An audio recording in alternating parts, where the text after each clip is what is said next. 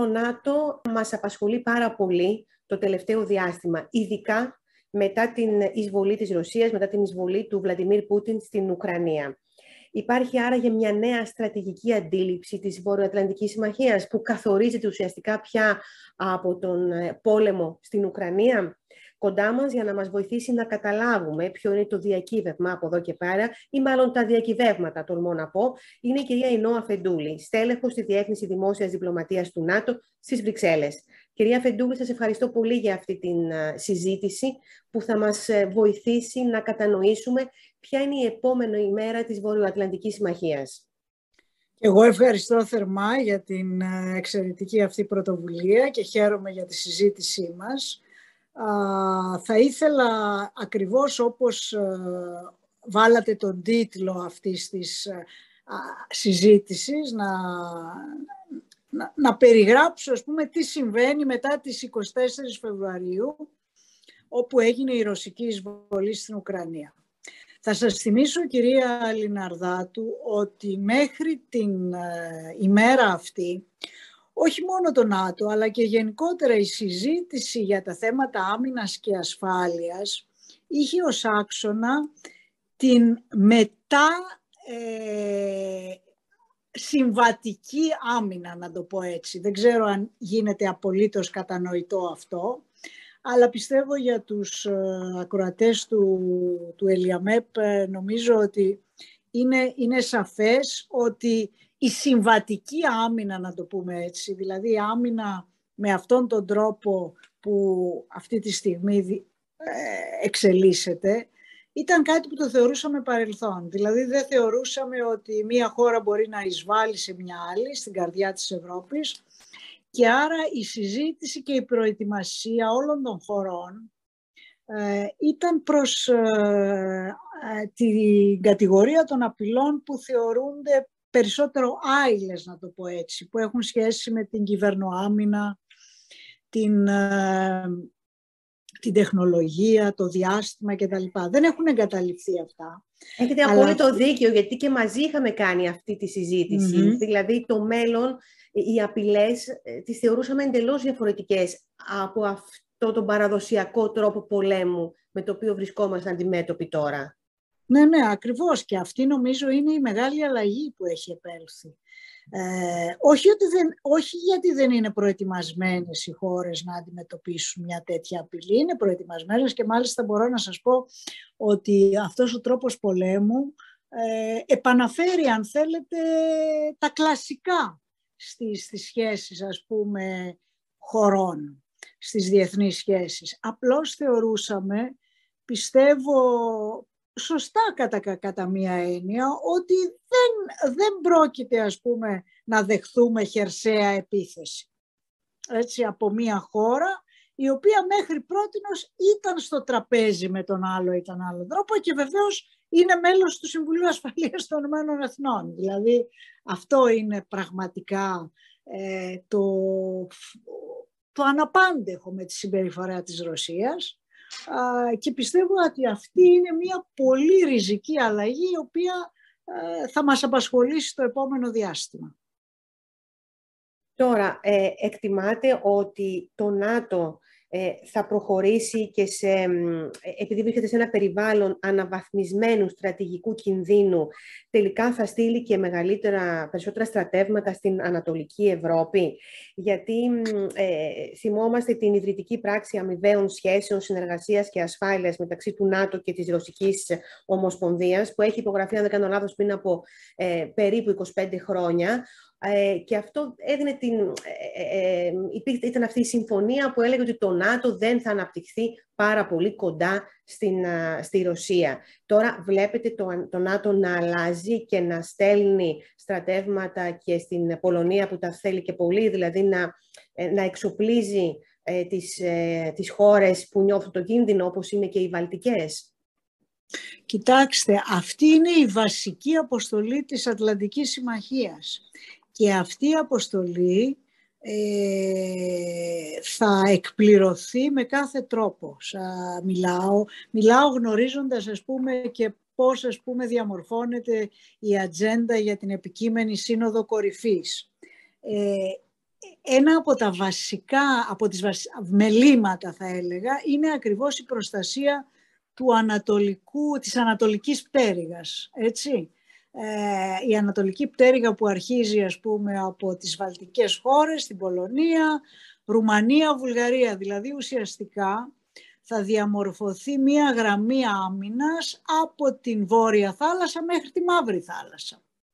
Αυτό θα συμβεί, διότι πάντοτε ας πούμε η Ατλαντική Συμμαχία έχει αποτρεπτική διάσταση και διάθεση, αλλά δεν μπορεί να αφήσει εκτεθειμένες χώρες μέλη, άλλωστε αυτός είναι ο σκοπός, ο, η πεμπτουσία αν θέλετε της λειτουργίας της Ατλαντικής Συμμαχίας. Παρά τις ε, μεγάλες απειλές που εξαπολύει ε, η Μόσχα, το Κρεμλίνο, κυρία Φεντούλη. Ίσως, ίσως ακριβώς και εξαιτίας και αυτών των απειλών, ναι, να το θέσω ναι, και αλλιώς. Βεβαίως. Η Μόσχα, ε, δυστυχώς, ε, αντιλαμβάνεται τις σχέσεις μεταξύ χωρών μόνο με όρους ισχύως. Επομένως, ε, αυτό δεν μπορεί ας πούμε, να, να μην ε, καταγραφεί, να μην ληφθεί υπόψη. Δηλαδή, όσο περισσότερο ισχύ έχει απέναντί της, τόσο περισσότερο θα σκεφτεί δύο φορές πριν κάνει κάτι. Βλέπουμε ότι η Τουρκία προκαλεί σε διάφορα επίπεδα εντός του ΝΑΤΟ προβλήματα.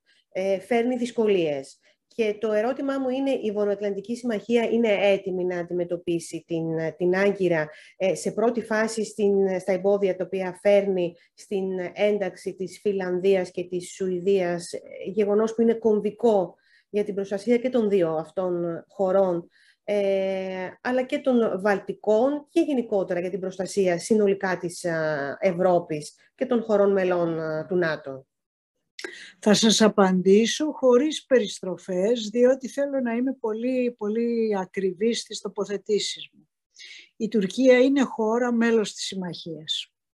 Ε, επομένως, ε, ασκεί τα δικαιώματά της. Ε, εάν έχουμε άλλη γνώμη, και μπορεί να έχουμε άλλη γνώμη, έτσι, είτε σε εθνικό είτε σε προσωπικό επίπεδο, είναι μια άλλη στάξη συζήτηση. Αλλά αυτό που γίνεται με τη Σουηδία και τη Φιλανδία απορρέει από ένα δικαίωμα. Έτσι, δικαίωμα που ε, έχουν κάνει χρήση και άλλες χώρες, περιλαμβανομένες και της δικής μου. Δεν το λέω αυτό για να υποβαθμίσω το πρόβλημα. Απλώς πρέπει να αντιλαμβανόμαστε ότι όταν βρισκόμαστε σε, σε ένα διεθνή οργανισμό, έχουμε δικαιώματα, έχουμε βεβαίως και υποχρεώσεις. Αλλά το εάν ας πούμε θα, θα γίνει διεύρυνση είναι κάτι που οι χώρες έχουν απόλυτο δικαίωμα να το εγκρίνουν ή να μην το εγκρίνουν. Και αυτή είναι αν θέλετε η τακτική που ακολουθεί η, η Τουρκία αυτή την περίοδο. Γίνονται πολύ εντατικές διαβουλεύσεις οι οποίες θέλω να πιστεύω ότι θα καταλήξουν κάπου. Πιστεύετε ότι οι ανησυχίες που εκφράζει η Τουρκία τόσο απέναντι στη Φιλανδία αλλά και στη Σουηδία για την ένταξή τους είναι εμ, ουσιαστικές και πραγματικές, κυρία Αφεντούλη, ή έχουν να κάνουν και με μία έτσι, επίδειξη δύναμης ή προσπάθεια να κερδίσει κάποια πράγματα η Τουρκία σε άλλο επίπεδο, όπως είναι με στις σχέσεις με τις Ηνωμένες Πολιτείες; Είναι πολύ πιθανό. Αλλά για μένα η Σουηδία και η Φιλανδία πληρούν όλες τις προϋποθέσεις και θα μπορούσαν να γίνουν ε, μέλη αύριο. Αλλά ε, ας πούμε θυμίζω ότι για πάρα πολλά χρόνια, 15 χρόνια ή ίσως και περισσότερα, η δική μας χώρα εμπόδιζε την είσοδο των Σκοπίων. Έτσι, για λόγους που ήταν σεβαστοί. Άρα θέλω να πω ότι δεν υπάρχουν δύο μέτρα και δύο σταθμά. Ε, ε το παιχνίδι έχει αυτούς τους κανόνες. Οπότε ε, μας αρέσει δηλαδή ή δεν μας αρέσει, οι κανόνες είναι αυτοί. Η κάθε χώρα μπορεί να παίξει με αυτό το ζήτημα. Τώρα, το ΝΑΤΟ και στο παρελθόν ε, το, το, το απασχολούσαν και προσπαθούσε με διπλωματικό τρόπο να αντιμετωπίσει τις εντάσεις, να το θέσω έτσι, ανάμεσα στην Ελλάδα και την Τουρκία, οι οποίες φαίνεται ότι το τελευταίο διάστημα έχουν κορυφωθεί, να το θέσω έτσι. Υπάρχει ένας φόβος για θερμό επεισόδιο ε, στο Αιγαίο. Ε, η ρητορική από την πλευρά του Τούρκου Προέδρου είναι πολύ έντονη και προσωπικά απέναντι στον Έλληνα Πρωθυπουργό, τον ε, κύριο Μητσοτάκη. Ε, είδαμε τον Γενικό Γραμματέα του ΝΑΤΟ, τον Γιάννη Στόλτερμπερ, να κρατάει μια στάση ισορροπιών. Ε, κάποιοι λένε ότι δεν είναι στάση ισορροπιών, αλλά εξισώνει το θύμα με, τον, ε, με το θήτη. Ε, πώς το αντιμετωπίζει και εδώ και δεκαετίες βέβαια, αλλά και σήμερα πια το ΝΑΤΟ, το θέμα των ελληνοτουρκικών σχέσεων, ανησυχεί μέσα σε όλο αυτό το κλίμα και τον πόλεμο στην Ουκρανία, μήπως υπάρξει και ανάμεσα σε δύο χώρες μέλη ένα θερμό επεισόδιο; Προφανώς υπάρχει ανησυχία, απλώς ε, θέλω να πιστεύω ότι ε, αυτή η πρόβλεψη δεν θα επιβεβαιωθεί. Ε, από την άλλη πλευρά υπάρχει μία, αν θέλετε, αλληλεπίδραση. Δεν μπαίνω στη συζήτηση, γιατί είναι προφανής, ας πούμε, ότι θεωρώ ότι η ένταση δεν εξυπηρετεί. Ούτε, ούτε τα συμμαχικά συμφέροντα εξυπηρετεί η ένταση αυτή. Έτσι. Και δεν μπαίνω στη συζήτηση γιατί προκαλείται η ένταση αυτή. Αν είναι δηλαδή για εσωτερική κατανάλωση, εάν ας πούμε η γειτονική μας χώρα παίρνει αφορμή από, ακριβώς από αυτή την αναστάτωση που υπάρχει στην περιοχή για να διατυπώσει ενδεχομένως με περισσότερο δυναμικό τρόπο κάποια αιτήματά της, ε, πιστεύω ότι η ένταση ανάμεσα σε δύο χώρες μέλη οπωσδήποτε επηρεάζει, αν θέλετε, ε, το, πώς, το πώς η συμμαχία, πόσο αποτελεσματικά μπορεί να λειτουργήσει σε μια κρίσιμη περιοχή που είναι η νοτιοανατολική πτέρυγα. Ε, και σίγουρα συμμερίζομαι, αν θέλετε, τις ανησυχίες που υπάρχουν στη, στη χώρα μας. Ε, δεν έχω κανένα πρόβλημα να το πω αυτό, απλώς πιστεύω ακόμη και, και σε αυτή την περίοδο που η ένταση όπως την περιγράψετε είναι αυξημένη ε, είναι πολύ καλύτερο για την Ελλάδα να έχει την Τουρκία ε, σύμμαχο εντό, με ή χωρίς εισαγωγικά σε κάθε περίπτωση ε, που σημαίνει ότι μπορεί να υπόκειται σε κάποιο έλεγχο, σε κάποιους κανόνες παρά ας πούμε να υπάρχει μια Τουρκία που θα ήταν ας πούμε αποδεσμευμένη αν θέλετε από συμβατικές υποχρεώσεις. Τώρα, ε, ε, κυρία Φεντούλη, είναι σαφές ότι ο υπαριθμόν ένα εχθρός αυτή τη στιγμή ε, για την Βορειοατλαντική Συμμαχία είναι η Ρωσία. Παρ' όλα αυτά, στο ζήτημα της, της Κίνας ε, που ξέρουμε ότι απασχολούσε το ΝΑΤΟ, το έχει απασχολήσει πολλές φορές και στις προηγούμενες ε, συνόδους. Ε, είναι κάτι που το βάζει λίγο στην, στην άκρη ή παράλληλα το Πεκίνο και εξαιτίας και των καλών σχέσεων που εξακολουθεί να διατηρεί με, την, με το Κρεμλίνο είναι κάτι που απασχολεί και στη Βορειοατλαντική Συμμαχία, ακόμα δηλαδή, παρόλο που βρισκόμαστε σε μια τόσο πολύ μεγάλη κρίση απασχολεί πάρα πολύ και θα, αυτό θα το δείτε να διατυπώνεται στο νέο στρατηγικό δόγμα που αυτή τη στιγμή βρίσκεται στη φάση της τελικής ε, ε υιοθέτησης. Θα γίνει δηλαδή αυτό στη Μαδρίτη την επόμενη εβδομάδα. Η Ρωσία είναι όπως ακριβώς την περιγράψετε μια άμεση απειλή ε, η οποία σίγουρα χρειάζεται να αντιμετωπιστεί με τον τρόπο που περιέγραψα λίγο πριν, αλλά σε στρατηγικό επίπεδο και βάθος η Κίνα είναι ε, σαφές ότι θα απειλήσει τη Δύση με την ευρύτερη έννοια, δηλαδή και εκεί περιλαμβάνουμε και την Ιαπωνία, την Αυστραλία, την Νέα Ζηλανδία, την Νότια Κορέα, ε, εάν ε, αποκτήσει μία παντοδυναμία όχι μόνο σε οικονομικό αλλά και στο στρατιωτικό επίπεδο. Ωστόσο, η Κίνα δεν έχει, μέχρι στιγμής δεν έχει εκδηλώσει καμία επιθετικότητα. Αυτό πρέπει να το πούμε. Δηλαδή η Κίνα προσπαθεί να εδρεωθεί ως παγκόσμια δύναμη με πολλούς τρόπους, περιλαμβανομένης και της άμυνας, διότι έχει μια τρομακτική αύξηση αμυντικών δαπανών αλλά δεν έχει μέχρι στιγμής δείγματα ότι θα κινηθεί επιθετικά ή επεκτατικά εκτός των συνόρων της. Ε, σε κάθε περίπτωση είναι, είναι ο ελέφαντας στο δωμάτιο, δεν το συζητάμε αυτό. παρόλο που όπως λέτε και εσείς φαίνεται να μην έχει επεκτατικές βλέψεις, τουλάχιστον με την παραδοσιακή μορφή που είδαμε να ε, αποτυπώνονται αυτές από την πλευρά της ε, Ρωσίας, της ε, κατάκτησης δηλαδή μέσω στρατιωτικών δυνάμεων μιας άλλης χώρας. Προτιμάει, έχω την αίσθηση, την ήπια ισχύ, δηλαδή μέσω της τεχνολογίας, μέσω άλλων συστημάτων, όπου εκεί το ΝΑΤΟ είναι έτοιμο να την αντιμετωπίσει. Προετοιμάζεται προετοιμάζεται διότι ακριβώς όπως σας είπα μέχρι την ρωσική εισβολή στην Ουκρανία η συζήτηση ε,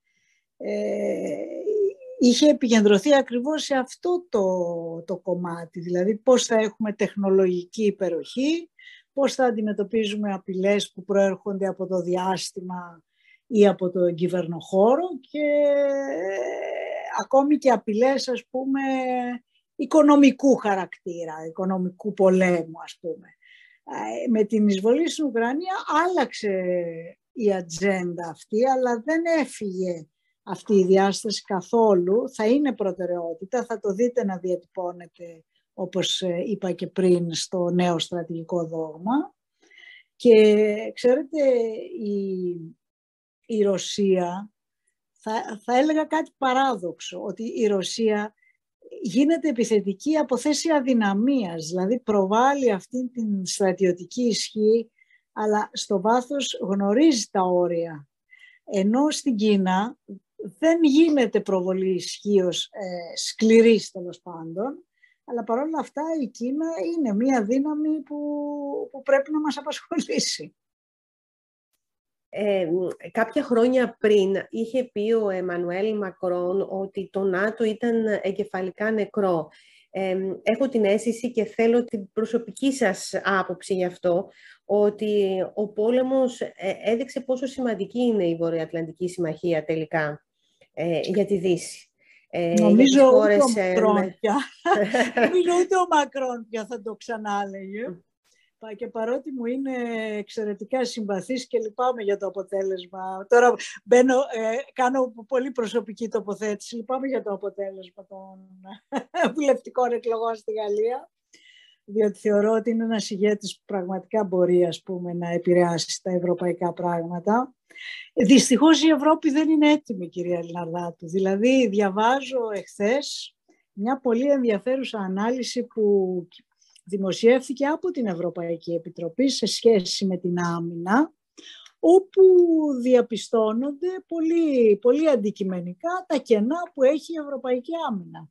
Επομένως, ε, δεν πρέπει να θεωρούμε, καταρχάς για την Ευρώπη το ΝΑΤΟ δεν είναι ας πούμε εχθρικός χώρος, με την έννοια ότι οι περισσότερες χώρες μέλη είναι και μέλη της Ευρωπαϊκής Ένωσης. Σωστό. Ε, επομένως το πιο ρεαλιστικό και υπό το φως ας πούμε των εξελίξεων του τελευταίου διαστήματος θα ήταν ας πούμε να γίνει μια πολύ σοβαρή ε, συζήτηση για το πώς οι δύο οργανισμοί μπορούν να, να συνεργαστούν περισσότερο από ό,τι συνεργάζονται γιατί ήδη συνεργάζονται καλά ε, για την αντιμετώπιση των κινδύνων ε, που απειλούν την Ευρώπη. Γιατί τώρα οι κίνδυνοι αυτοί είναι καλούς ή κακούς ε, γίνονται πιο άμεση. Και... Δηλαδή αν ζητούσε, ας πούμε, αν ζητούσαν οι χώρες αυτές όπως αναφέραμε οι Βαλτικές, η Πολωνία, η Ρουμανία, αν ζητούσαν από την Ευρωπαϊκή Ένωση προστασία, δεν θα μπορούσαν να την προσφέρει. Εκτιμάται ότι υπάρχει κάποια διαφοροποίηση ή ακριβώς το αντίθετο, επειδή το Ηνωμένο Βασίλειο έχει αποχωρήσει από την Ευρωπαϊκή Ένωση; Ή η συνεργασία, του, ναι, διαφοροποίηση, ή η συνεργασία του μέσα στο ΝΑΤΟ και με τις υπόλοιπες χώρες είναι αυτό που, που περιμένει κανένας από την Βρετανία; Βλέπουμε πόσο στηρίζει την Ουκρανία, τα, ε, τον οπλισμό, όλα αυτά που στέλνει η, η Βρετανία. Ε, αποτελεί δηλαδή έναν πυλώνα και, με, και μέσα στο ΝΑΤΟ; Μα βέβαια, κυρίως στο ΝΑΤΟ, διότι το ΝΑΤΟ είναι το φόρουμ στο οποίο η Βρετανία μετά την αποχώρησή της από την Ευρωπαϊκή Ένωση κυρίως ας πούμε ε, αναπτύσσεται. Αλλά να σας πω κάτι παράδοξο που θα ακουστεί ίσως παράδοξο, ότι η Γαλλία επιδιώκει αμυντική συνεργασία με τη Βρετανία. Διότι είναι, είναι οι δύο μεγάλες δυνάμεις ε, σε στρατιωτικό επίπεδο της Ευρώπης. Πρέπει να, η κρίση με την Ουκρανία πρέπει να μας κάνει πολύ ρεαλιστές στο πώς αντιμετωπίζουμε τα πράγματα. Στο παρελθόν υπήρξε επίσης και μια γκρίνια για τα χρήματα που πρέπει να δίνουν οι χώρες, το ποσοστό τους στο ΝΑΤΟ, όπου κάποιοι το έδιναν, κάποιοι δεν το έδιναν. Ε, εκτιμάτε τώρα ότι με αυτό θα, θα επιληθεί που ο κίνδυνος πια είναι ε, δίπλα μας. Είναι δίπλα σε όλες τις χώρες μας. Ναι. Δηλαδή, υπάρχει μεγάλη αύξηση αμυντικών δαπανών σε όλες τις χώρες και πιστεύω ότι οι περισσότερες χώρες βαδίζουν προς την κάλυψη του στόχου του 2%. Εμείς το έχουμε έτσι κι αλλιώς η Ελλάδα. Είμαστε στην πρωτοπορία των αμυντικών δαπανών. Καλός ή κακός. Καλός όπως αποδεικνύεται, δηλαδή πρέπει και η κοινή γνώμη να το αντιλαμβάνεται αυτό αλλά νομίζω και μετά την στροφή της Γερμανίας ότι υπάρχει μια τάση, αν θέλετε, αύξηση των αμυντικών δαπανών. Κυρία Φεντούλη, σας ευχαριστώ θερμά για αυτή τη συζήτηση. Ευχαριστώ πολύ. Και εγώ το ίδιο. Ευχαριστώ.